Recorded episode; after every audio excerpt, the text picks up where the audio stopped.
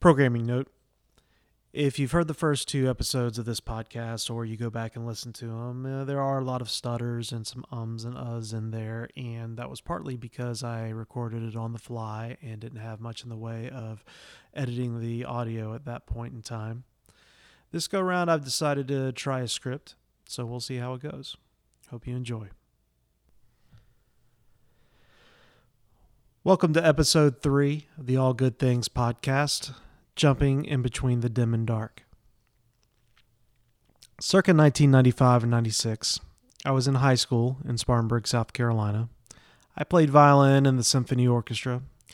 I played violin most of my life. It was only about six or seven years before that, my latter elementary school years, when I began to explore pop music. Up until that point, my parents mostly played classical music in the car, mainly cassette tapes that accompanied whatever Suzuki school violin book I was learning at the time. I have vivid memories of sitting in my mom's car by myself, somewhere around the age of 10. She would run into stores and she would leave me the keys, and I would turn on the radio. At some point, I landed on various pop music FM stations, and my musical world exploded. This may be why I have a very strong affinity for the song Between You and Me by Lou Gramm. Shortly after that, I would be cutting grass with my Walkman, wearing out my tape of Appetite for Destruction. I couldn't wait for us to go over to my grandmother's house because she had cable TV and we didn't, and I was able to turn on MTV when it literally was music television. Once I was able to finally get a Discman, the first CD I purchased was Use Your Illusion 1, shortly followed by 10, Metallica's Black Album, the single soundtrack, and yes, C+C Music Factory's Gonna Make You Sweat.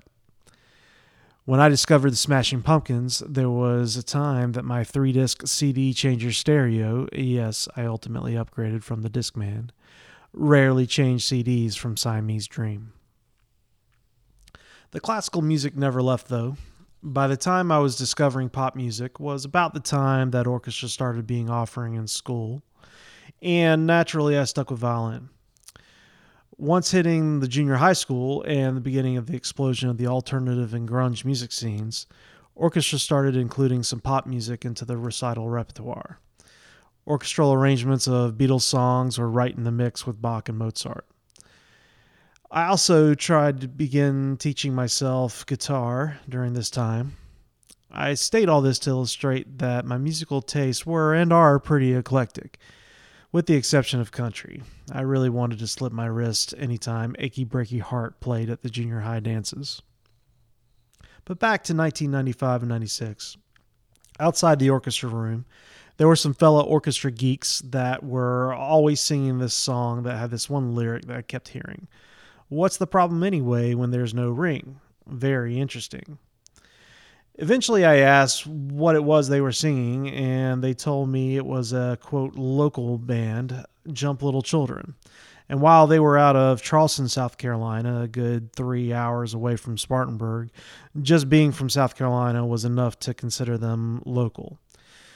Somehow, another orchestra geek friend of mine had acquired their CD, The Licorice Tea Demos, and just about every time I was in his car, I would beg him to put it in. The sound that came out of those speakers was not like anything else I had been listening to. It didn't have distorted guitars, those weren't power chords, and holy shit, that's a cello. I was enamored. I instantly fell in love with songs like Smiling Down, Someone's in the Kitchen, Dark and Lonely Man, Quiet, and of course, You Can Look. I fell in love with all these songs and didn't even know the names because I didn't actually own the CD. It was incredibly hard to find. It wasn't available at normal music stores, and I'd yet to discover some of the local music stores in town. And I certainly wasn't old enough to go see them at a club if they happened to be coming through or near a town. I don't quite remember if it was an all ages show or if I had finally turned 18, but as soon as I was able to see them live, I eagerly paid my $10 for my own copy of that CD.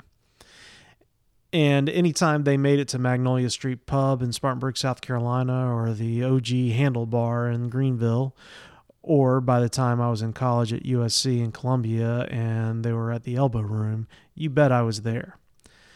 The other bonus about seeing Jump live was that they were often on the road with Dayroom, a band from Athens, Georgia, and if you've never heard of them, you should definitely check them out. Going to a Jump show was somewhat the musical equivalent of going to watch the Rocky Horror Picture Show. Everyone knew all the songs. There was even audience choreography that everyone somehow just figured out without the internet telling you because it barely existed at that time. It was absolutely a blast. Not to mention that there was just a crazy amount of talent on stage. Jay Clifford's chord changing on his guitar looks so unbelievably effortless. Ward Williams' crazy cello skills and his mad electric guitar skills. Someone should have invented a drinking game every time Matt Bivins changed instruments. Johnny Gray danced with his double bass, somehow defying the laws of balance and gravity while never missing a note and not the least Evan Bivins keeping the beat behind the drum set, just making it look too easy. You would occasionally hear them try out new songs live, and that led to desperately wanting them to release another album. We did get a live album called Buzz with some new material on it, but man, I wished for a good studio album. And then it happened.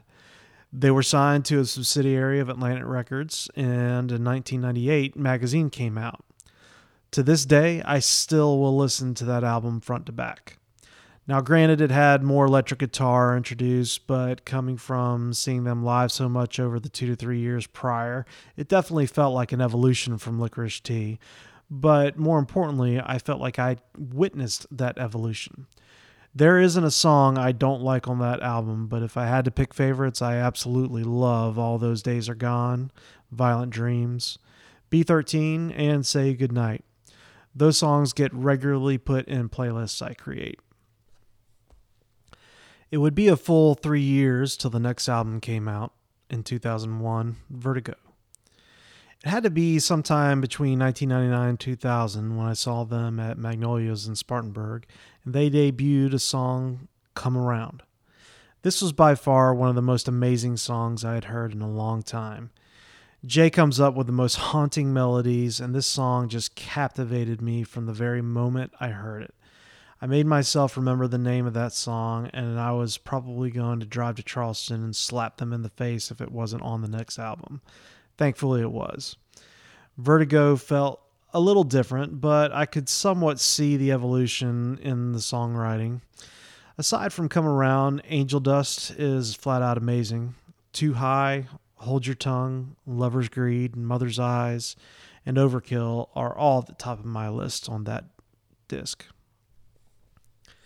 It would be another three years before we would get the next and last, or so we thought, album, Between the Dim and the Dark.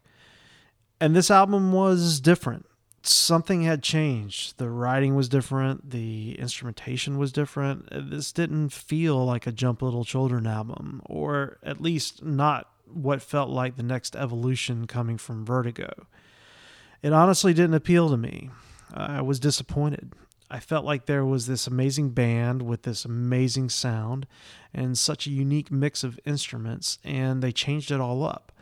Now, granted, I will give them the fact that they didn't stay with Atlantic and maybe they were just trying different things to hit a broader audience. But for eight or nine years of following these quote unquote local boys, I guess I was just sad. I wanted them to succeed. I wanted to hear Matchbox Whistler on regular rotation on the radio. I wanted a video on MTV of cathedrals or violent dreams. I wanted the whole world to fall in love with this band. And at the time, my first impression of Between the Dim and the Dark was them changing to try to fit an audience. I should also say that during the course of this time, I had been in a couple of bands myself with dreams of making it big. Uh, some of this might have been my own dreams getting crushed, uh, some as I felt that maybe you have to change yourself to make it. So a lot of this was maybe my own reflections of what was going on at the time.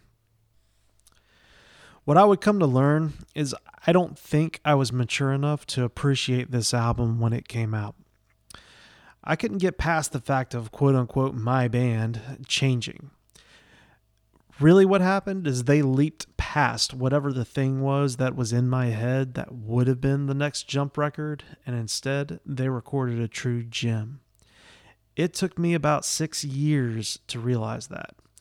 Sometime around 2010, I was driving and popped in the CD, and something just hit me with these songs. I don't know if it was an appreciation for the production quality or the songwriting or what, but something was different listening to this almost with fresh ears.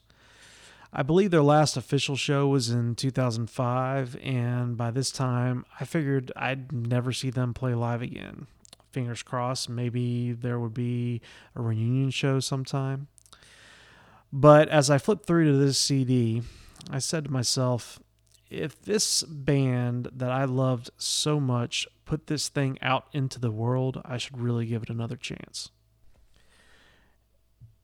And man, I'm glad that I did because now I put these songs up there with all my favorites from their past. Like Magazine, I love every one of them. The lyrics in Hold You Down, Rains in Asia, Broken, and Requiem are in regular rotation in my playlists. So I started thinking about my relationship with this album and this band. When I said earlier that I hadn't matured enough to appreciate it, what I mean is my expectation of what they should have written and recorded casted a shadow over my willingness to even give it a chance. My love for this band and their music blinded me from enjoying this band and their music. How unfair was it for me to do this? And I'm sure I'm not the only person that's done this, and Jump Little Children certainly isn't the only band that this has happened to by fans. You feel like you're a part of this group because you follow them around or you listen to their music for years, yet you don't have the same experiences that they have as individuals and as a band that end up shaping their music and their art. How presumptuous is it of us to have those expectations? Well, here we are, 22, 23 years since I first heard Jump Little Children. 14 years after Between the Dim and the Dark was released. 13 years after the band broke up. And three years since they have started doing some reunion shows, which have been amazing, I might add. And now they're recording a new album. I'm so excited. I'm so ready to hear new music from this group and for once, I have no expectations of what it should or shouldn't sound like. If you've never heard of Jump Little Children, do yourself a favor. Go dig them up on iTunes or Google Play and be on the lookout for new music by them. For now, all good things have come to an end.